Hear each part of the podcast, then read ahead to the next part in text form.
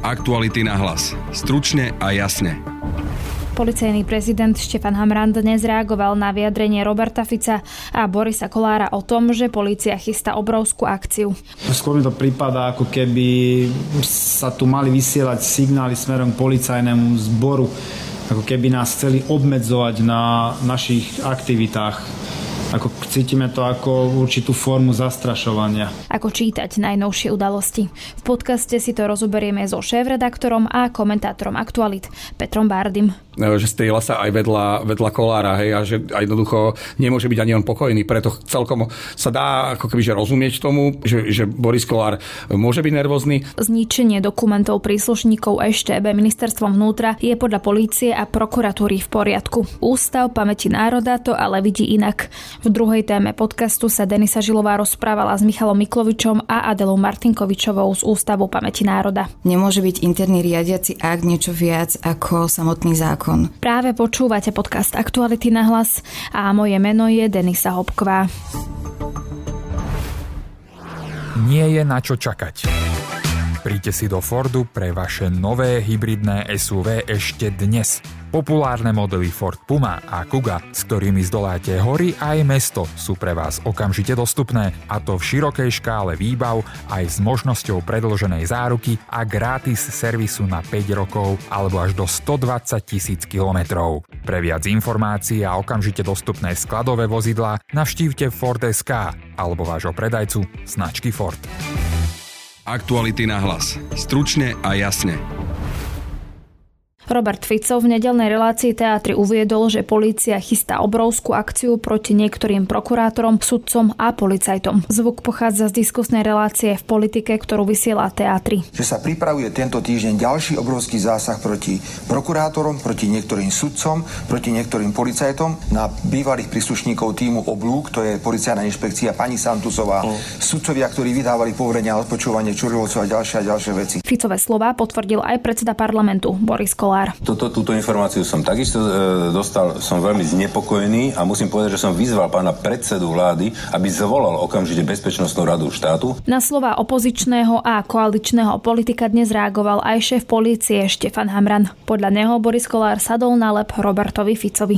Včera ma viacerí novinári kontaktovali ohľadne vyjadrení pána Roberta Fica, bývalého trojnásobného premiéra, ktorý sa v politickej debate odvolal na nejaké šumy. Dobre počujete šumy. Trojnásobný bývalý premiér sa odvoláva na nejaké šumy, ktoré sa objavili vo verejnom priestore. Zjednodušené a preložené do ľudskej reči sú to chodbové reči. Pána Roberta Fica aj na základe jeho predchádzajúcich vyhlásení ja nepovažujem za etalom pravdovravnosti. Je to človek, ktorý nemal absolútne žiadny problém so svojím spolustraníkom Robertom Kaliňákom zastrašovať nielen radových príslušníkov prezidia policajného zboru, Myslím tu v prvom rade na vyšetrovateľov, na OČTK, ale aj policajného prezidenta. Odznela informácia, že Hamran avizoval na Bezpečnostnej rade, že sa pripravuje nejaká obrovská policajná akcia tento týždeň, v rámci ktorej budeme zatýkať e, prokurátorov, sudcov, policajtov, kategoricky, zdôrazňujem kategoricky odmietam tieto tvrdenia a čomu sa nesmierne čudujem, že predseda parlamentu sadne na lep Robertovi Ficovi a tieto nezmysly potvrdí vtedy, keď na rozdiel od Roberta Fica má prístup k informáciám, ktoré odzneli na Bezpečnostnej rade. Hamran tvrdí, že na zasadnutí Bezpečnostnej rady hovoril len o tom, že policajný zbor vedie trestné konanie vo veci založenia zločineckej skupiny. Na tej bezpečnostnej rade som informoval členov bezpečnostnej rady, keď sme sa bavili o bezpečnostnej situácii. Tam každý samozrejme za seba poskytuje informácie, ktoré sa týkajú jeho organizačnej zložky. Ja tam komunikujem za prezidium policajného zboru, respektíve policajný zbor a komunikujem samozrejme témy, ktoré sa týkajú vnútornej bezpečnosti tohto štátu. V tomto kontexte som uviedol, že Policajný zbor, konkrétne vyšetrovateľ Národnej kriminálnej agentúry, vedie trestné konanie vo veci založenia, zosnovania a podporovania zločineckej skupiny. Na základe dôkaznej situácie, na základe listinných dôkazov, na základe, výsluchov, ktoré vykonal vyšetrovateľ, dospel k záveru, že je tu dôvodné podozrenie, že v rámci orgánov presadzujúcich právo môže pôsobiť organizovaná zločinecká skupina, ktorá nezákonným spôsobom vplýva na trestné konania. Tu je jeden podstatný rozdiel. Oni povedali, že sa chystá obrovský zásah proti sudcom, prokurátorom, vyšetrovateľom, bol spomínaný tým oblúk, pani Santusová Nikdy som Bezpečnostnú radu neinformoval o tom, že policajný zbor chystá nejakú obrovskú akciu. Ani len o tom som ich neinformoval, že vôbec nejakú akciu chystá policajný zbor. Býva štandardom, že policajný prezident informuje Bezpečnostnú radu o živých veciach? Na Bezpečnostnej rade sa bavíme aj o bezpečnostných rizikách. Jak? To je podľa vás bezpečnostné? No podľa mňa je to obrovské bezpečnostné riziko s prihliadnutím na tie veci, ktoré sa tu za posledný rok, dva stali na úsekoch trestného konania. Ak zoberiem do úvahy všetky tie kontroverzné a nezrozumiteľné e, používania 363, ktorá vyvoláva pochybnosti nielen v radoch širokej verejnosti, ale aj v odbornej verejnosti. Veď to rozdeľuje aj odbornú verejnosť. To znamená, tieto veci si treba vedieť vyjasniť. Laura Kalová, Aktuality SK. Ja sa chcem opýtať, v Lani ušiel z policie realizačný návrh, keď ste vyšetrovali skupinu okolo Diany Santusovej, spomínal sa tam Zúrian, Kaľavský, Vyšvader a podobne, bol zverejnený tento dokument. Vy vylúčujete, že niečím obdobným e, môže disponovať napríklad ex-premiér Robert Fico. Ten mal v minulosti celkom dobré informácie aj z policajnej inšpekcie, z radou policie, čiže čo čo ak naozaj nejaký realizačný návrh má a zakladá sa to na nejakých reálnych menách a reálnych faktoch? Naozaj neviem, o čo opiera Robert Fico svoje tvrdenia, ale predpokladám, že príslušníci Národnej kriminálnej agentúry vedia zrejme, čo plánujú. A ja nemám takú informáciu, že policajný zbor by plánoval nejaké veľké zaisťovacie úkony v súvislosti s konkrétnym týmto prípadom.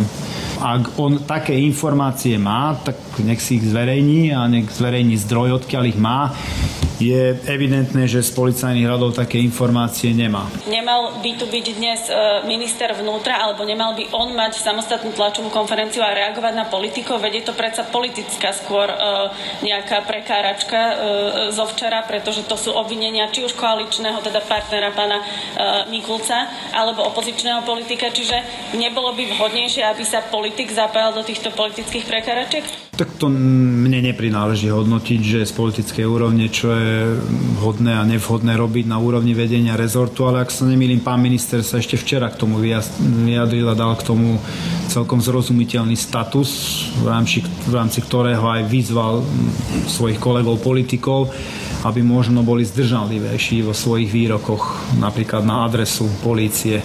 Skôr mi to prípada, ako keby sa tu mali vysielať signály smerom k policajnému zboru, ako keby nás chceli obmedzovať na našich aktivitách. Ako cítime to ako určitú formu zastrašovania. Čiže podľa vás je to zastrašovanie zo strany Roberta Fica?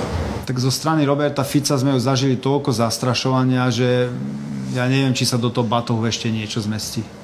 Momentálne vítam v štúdiu šéf-redaktora aktualita komentátora Petra Bardyho. Ahoj. Pekný dobrý deň, prajem. Teda tá otázka taká prvotná, že čo teda my možno sledujeme v priamom prenose, že či je to pokračovanie vojny v polícii, alebo ako tomu porozumieť? Môžeme iba špekulovať, pretože nikto z nás nebol na tej bezpečnostnej rade, kde sa o tom malo hovoriť, ale keby som si mal ja ako novinár s nejakými osobnými skúsenosťami, profesionálnymi skúsenosťami s Robertom Ficom, s Borisom Kolárom a skrát, v nejaký krátky čas aj so Štefanom Hamranom vybrať, že komu z týchto troch pánov budem dôverovať v tejto téme, tak je to policajný prezident a, a má to niekoľko dôvodov. Ten prvý je, že Robert Fico, e, ktorý je dnes stíhaný, urobí všetko preto a robí to posledné roky, posledné dva roky, aby ochránil pred stíhaním a pred e, trest, potrestaním prípadným e, všetkých svojich ľudí, ktorí sú nejakým spôsobom stíhaní alebo už, už, už sedia na súde alebo aj nepravoplatne odsudení za kauzy spájane s korupciou alebo s nejakým veľmi zvláštnym manažovaním štátu, ktoré sa dialo v období vlády vlád e, Smeru. Čiže tu naozaj sa prakticky každý týždeň sa tu dotvára mozaika toho, ako to tu malo fungovať e, v časoch vlád Roberta Fica alebo Petra Pellegriniho, že tu naozaj štát riadila hrstka ľudí, ktorí mali svojich e, komplicov, kumpánov v bezpečnostných zložkách, v justícii, na prokuratúre, v, v rôznych rezortoch a ktorí ťahali za šnúry a v prípade napríklad údaje tzv. Bederovho komanda rozhodovali o tom, koho budú stíhať, koho stíhať nebudú, respektíve e, si objednávali e, stíhania niektorých politických oponentov a mali pracovať e, preto, aby, aby Smer ostal čo najdlhšie, najdlhšie pri vláde a, a pri moci. Čiže chápem Roberta Fica, že, že robí všetko to, čo robí. To, čo menej chápem, je správanie Borisa Kolára. Ako sa na to ty pozeráš, politický, komentátorský, novinársky, že teda Prečo to robí? No ja, takto, Boris Kolár založil biznisové hnutie. To, to nie je úplne, že politická strana, ako by sme ho poznali. To je jednoducho biznisový projekt, ktorý má za úlohu zarobiť peniaze v politike. A darí sa mu, to treba povedať úplne otvorene a výrazne mu v tom pomohol najmä Igor Matovič. E, dostal ho do koalície a vďaka e, Igorovi Matovičovi dnes e, sa stal z Borisa Kolára spolubojovník s Robertom Ficom proti boju s korupciou. Čiže ako keby poprel tú tú agendu vlády alebo koalície, ktorá vznikla po voľbách 2020, kedy sa hovorilo o očiste spoločnosti, o nejakom protikorupčnom nastavení, jazykom Igora Matoviča o vyčistení Augiašovho chlieva a Boris Kolár nevynecha jednu jedinú príležitosť, kedy, kedy sa pridá k opozícii, ktorú tvoria buď bývalé alebo súčasné e, strany Smeru. Ako keby, že nie je tajomstvom, že aj ľudia z, obla, z okolia Borisa Kolára e, nie sú úplne, e, nemajú pokojné sny a že sa im nespáva dobre, jednoducho tiež majú obavy že, že jedno dňa e, môžu byť e, stíhaní v rôznych veciach. Nakoniec problém mal Kolárov nominant na poste šéfa Slovenskej informačnej služby Vladimír Pčolinský a, a táto téma stále nie je uzavretá. Čiže keď to poviem, že, že hlúpo alebo veľmi, veľmi zjednodušene, že strieľa sa aj vedľa, vedľa Kolára hej, a že a jednoducho nemôže byť ani on pokojný. Preto celkom sa dá ako keby, že rozumieť tomu, že, že, že Boris Kolár môže byť nervózny. Na druhej strane stále pre mňa je, že dosť e, nepochopiteľné a dosť, e, dosť e, strategicky asi nesprávne, že Kolár sa takýmto spôsobom spája s Ficom. To, čo hovorí Robert Fico, môže to naznačovať, že má svojich ľudí v polícii? Ja o tom nepochybujem, že sú tam stále ľudia, ktorí sú lojálni voči vládám, voči vládám Roberta Fica a Smeru. Čiže to, ešte raz, to sa nedá vymeniť ako keby spôsobom nejakým kobercovým, že všetci tí, ktorí volili Smer, sympatizujú so Smerom alebo s inou politickou stranou pôjdu po zmene vlád e, preč z policie a nahradia ich iní. To, my sa bavíme naozaj o tisícoch ľudí, ktorých nahradiť je veľmi ťažké. E, veď tu bolo rok a pol od, e, od, od volieb, neboli schopní urobiť na ministerstve vnútra, respektíve na policajnom prezídiu, také opatrenia, ktoré by zabránili tým konfliktom a tým vnútorným problémom, ktoré tam boli. A dnes v podstate chytajú mačku za chvost. A, a tu musím uznať, že Štefan Hamran robí ešte v tomto smere, že pomerne, pomerne fakt kvalitnú robotu, že to nie je, nie je ústraž, vystrašený úradník, ktorý tam bol nominovaný na to, aby, aby, zhasi, aby kúril a svietil, hej, že naozaj sa snaží a akurát to nemá jednoduché a to, to ani jednoduché nemôže byť. To je, to je roky, rokuce, pomaly 30 rokov, odkedy je tá situácia v bezpečnostných zložkách na Slovensku takáto a jednoducho to nezmeníme mávnutím čarovného prúčika. Štefan Hamran mal viacero tlačiviek, kde spomínal priamo Roberta Fica, dnes to tiež uh, ho vlastne nejakým spôsobom kritizoval. Je v poriadku, ak uh, policajný prezident na tlačovej konferencii kritizuje opozičného politika. Ja si myslím, že je dôležité, keď sa e, aj ľudia z apolitického prostredia vyjadrujú k čistým klamstvám teraz ako keby, keď sa budeme rozprávať o tom, že či máme reagovať, a poviem, že úplne veľmi jednoduchý príklad, že či by mala prezidentka republiky reagovať na, na facebookové statusy Luboša Blahu, tak, tak myslím si, že do istej miery by, by mala znášať riziko uh, v tej verejnej kritiky, ktoré je, ako, ktoré čeli na základe toho, že je prezidentkou republiky. Ale keď to prekročí nejaký rámec, tak už na ľudí jednoducho, ktorí sú vo verejnom priestore aktívni a ktorí majú určité, ale nemalé proste vplyv, nemali vplyv vo verejnom priestore, treba na nich reagovať. A pokiaľ e, policajný prezident Hamran usúdil, že útoky e, Roberta Fica na jeho osobu a na policajný zbor zde, znižujú dôveryhodnosť inštitúcie, ktorú policajný prezident zastupuje a je presvedčený alebo vie, do, vie dokázať, že e, reakcia Roberta Fica na jeho prácu a na prácu policajného zboru je lžou, tak nemôže ostať ticho. Napriek tomu, že, sa to, že to môže využiť e, opozícia e, proti policajnému prezidentovi a môže na ňo útočiť, že že, že politizuje proste túto diskusiu. Jednoducho je úloha riadiaceho pracovníka akékoľvek zložky chrániť zložku, ktorú riadi pred vonkajšími vplyvmi. Ak tie vonkajšie vplyvy sú politici, ktorí chcú škodiť e, tej zložke, tak ten predstaviteľ zložky, ktorú e, ju musí tú, tú zložku chrániť. Ďakujem pekne, toľko šéf-redaktor Aktuality Peter Bardy. Ďakujem pekne aj ja. Aktuality na hlas. Stručne a jasne. Polícia v minulých dňoch odmietla trestné oznámenie pre podozrenie z prečinu marenia verejným činiteľom. Prečo to urobila a ako bude Ústav pamäti národa ďalej postupovať, sa budem pýtať Michala Mikloviča, vedúceho oddelenia dokumentácie Ústavu pamäti národa a Adely Martinkovičovej, právničky Ústavu pamäti národa. Dobrý deň. Dobrý deň, prajem. Dobrý deň. Polícia trestné oznámenie odmietla ako nedôvodné. Prečo a čo uviedli v stanovisku? Tak poverený príslušník policajného zboru sa v podstate len obmedzil na hodnotenie bežného postupu archívov pri vyraďovacom konaní. Povedali, že teda ako aj archív Nitrianská streda, aj odbor archívov a registratov ministerstva vnútra postupovali v zmysle zákona, vyhlášky a interných riadiacich aktov. Podľa nášho názoru je však potrebné, a teda skôr by sme povedali, že ten poverený príslušník sa nevysporiadal s tým, kým v podstate došlo k porušeniu zákona o pamäti národa. To uviedli v tom stanovisku? Poverený príslušník síce uviedol, že existuje tu nejaké ustanovenie ustanovenie zákona o pamäti národa, konkrétne paragraf 27 odsek 1, podľa ktorého bolo ministerstvo vnútra povinné nám odovzdať tieto dokumenty, ale nakoľko v čase, kedy došlo ku skartáciám, neexistovala žiadna dohoda medzi UPN a ministerstvom vnútra, ani nejaký žiadny dodatok, tak v podstate to nejako tej skartácii nebránilo. A ako to hodnotíte vy? Tak e, podľa nášho názoru nemôže byť interný riadiaci akt niečo viac ako samotný zákon.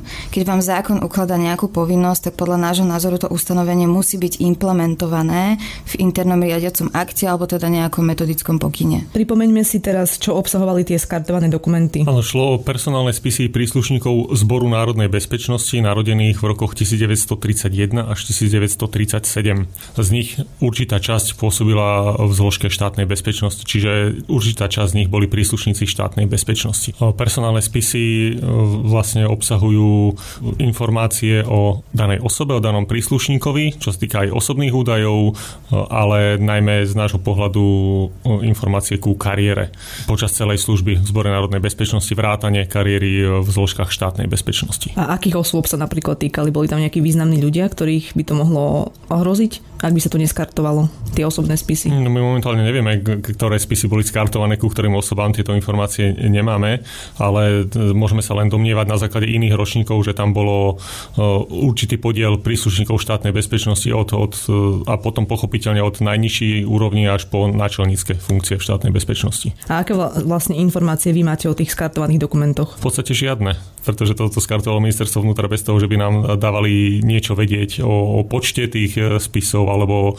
menoslov, ktorý sa týkal. Čiže my v zásade nevieme, čo bolo skartované. Ani dodatočne vám neposkytli nejaké? Momentálne nevieme nič. Bol to podľa vás zámer zničiť tie dokumenty? Mohli mať tí ľudia alebo ich blízky záujem o to skartovanie? Tí, ktorých sa to týkalo. Tam má asi z ľudskej prírodzenosti je každý rád, keď sa po ňom zamažú nejaké stopy, špeciálne pokiaľ ide o službu v bezpečnostných zložkách nedemokratického režimu, ale že by to bolo dôsledkom nejakej iniciatívy, to by bola úplne čistá špekulácia. Skôr by som povedal, že asi nie. Že asi išlo len o, o, o zlyhaný úradný postup v tomto prípade. Skôr asi išlo o nejaký rutinný postup na strane ministerstva vnútra, ktorý nereflektoval existenciu zákona o pamäti národa a povinnosti odovzdať tieto dokumenty Ústavu pamäti národa. Prečo boli tie dokumenty pre váš ústav dôležité? O čo sme vlastne my prišli tým skartovaním? No, tie dokumenty mapujú jednak kariéru konkrétneho príslušníka a, a činnosť, na ktorej sa podielal a zároveň je to povedzme akoby jedna časť skladačky, z ktorej sa dá poskladať uh, systém a štruktúra bezpečnostných zložiek, ich zameranie a úlohy. Častokrát napríklad, keď je chyba spisku konkrétnej, kon, konkrétnej problematike, na ktorej pracovala štátna bezpečnosť, tak by sa to dalo určitým spôsobom vyskladať aj z personálnych spisov príslušníkov. Ja som tak napríklad robil jednu zložku štátnej bezpečnosti, ku ktorej sa nevedelo, ako bola organizovaná, ako bola delená na oddelenia a keďže som si poprechádzal personálne spisy príslušníkov, ktorí tam boli zaradení, tak na základe toho sa dalo aj treba určiť, aký, aká tá zložka mala oddelenie, aké mali zameranie. Čiže nie je správny výklad, že to boli nepodstatné informácie, ktoré mapovali treba ich zaradenie a povyšovanie a odmeny, ale dá sa z toho do určitej miery prevziať aj činnosť štátnej bezpečnosti. Ako budete teraz ďalej postupovať teda po tomto neúspešnom trestnom oznámení, ktoré zamietli? No my už sme využili jednu zákonnú možnosť a to je, že v lehote troch pracovných dní sme podali aj stiažnosť e, voči zamietavému uzneseniu, teda uzneseniu o odmietnutí trestného oznámenia. Prokurátor v tomto prípade už bolo doručené uznesenie. E, on sa v podstate e, v plnej miere stotožnil s rozhodnutím alebo teda s uznesením poverného príslušníka. My teraz ešte analizujeme nejaké ďalšie kroky a o tom už bude potom rozhodovať správna rada Ústavu pamäti národa. Sú ešte nejaké ďalšie možnosti, ako môžete postupovať? Ešte tam nejaké možnosti vidíme. Môžete ich aj bližšie. Nechcem, nechcem dopredu hovoriť, nakoľko o tom bude rozhodovať správna rada a teda ja nemám tú právomoc to tu nejako teraz konkretizovať. Podľa zákona o pamäti národa máte nárok na tie dokumenty. Príslušné ministerstva vám všetky dokumenty mali vydať už v roku 2003. Má ústav už všetky dokumenty? Alebo stále to ešte nie je vyriešené. Nie, nemá ústav všetky dokumenty, neboli odovzdané predovšetkým z ministerstva vnútra a potom ako vlastne sme zistili, my sme to, že tie ročníky 31 a 47 boli skartované, zistili už pri uh, stretnutiach, ktoré mali zabezpečiť ďalšiu delimitáciu personálnych spisov a táto delimitácia sa deje. Čiže momentálne už nám boli odovzdané personálne spisy ročníkov narodenia 1938 až 1940 a, a pripravujeme delimitáciu ročníkov 1941 až 1971. Tam vlastne spolupracujeme s ministerstvom vnútra v tom zmysle, že oni nám dávajú k dispozícii podklady, na základe ktorých my môžeme určiť, či daný príslušník pôsobil v zložke štátnej bezpečnosti a máme teda na jeho personálny spis nárok v zmysle zákona o pamäti národa. Čiže toto momentálne prebieha a malo by to vyústiť tým, že Ústav pamäti národa dostane niekoľko tisíc personálnych spisov príslušníkov EŠTB, ktoré má stále v rozpore so zákonom o pamäti národa ministerstvo vnútra. Stojí za to ešte spomenúť, že z medzinárodného hľadiska stojí za to spomenúť, že svojho času pre UNESCO bola vypracovaná tzv. Quintanová správa, kde archivári e, z krajín, ktoré mali skúsenosť s nedemokratickými režimami, odporúčali, aby dokumenty bývalých represívnych zložiek boli odobraté bezpečnostným zložkám, vrátane napríklad ministerstva vnútra, a aby boli archivované buď v Národnom archíve alebo v špecializovanej inštitúcii, ako je aj Ústav pamäti národa, pretože tam budú jednoducho v bezpečí a, a budú k dispozícii na štúdium o realite v nedemokratických režimoch. Ja by som možno ešte k tomu doplnila, že podľa zákona o UPN by boli vlastne tieto dokumenty kultúrnym dedictvom a aj v zmysle ústavy je vlastne každý povinný chrániť takéto kultúrne dedictvo. Ďakujem to bol Michal Miklovič z oddelenia dokumentácie Ústavu pamäti národa a Adela Martinkovičová, právnička Ústavu pamäti národa. Ďakujem za rozhovor. Ďakujeme. Ďakujem, do počutia. Na dnešnom podcaste spolupracovali Matej Ohrablo a Denisa Žilová. Od mikrofónu sa lúči a pekný deň želá Denisa Hopková. Aktuality na hlas. Stručne a jasne.